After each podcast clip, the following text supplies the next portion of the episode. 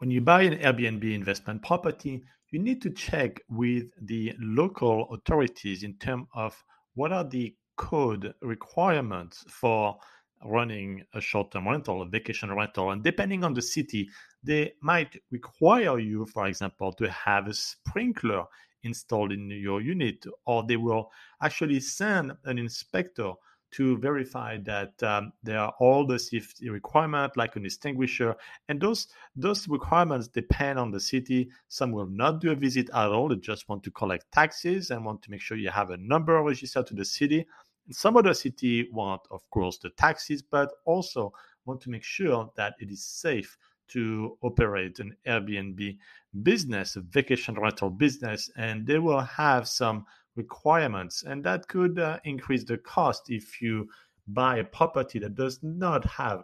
this in place. So be aware of it, check with the local city, the local authorities, and be safe.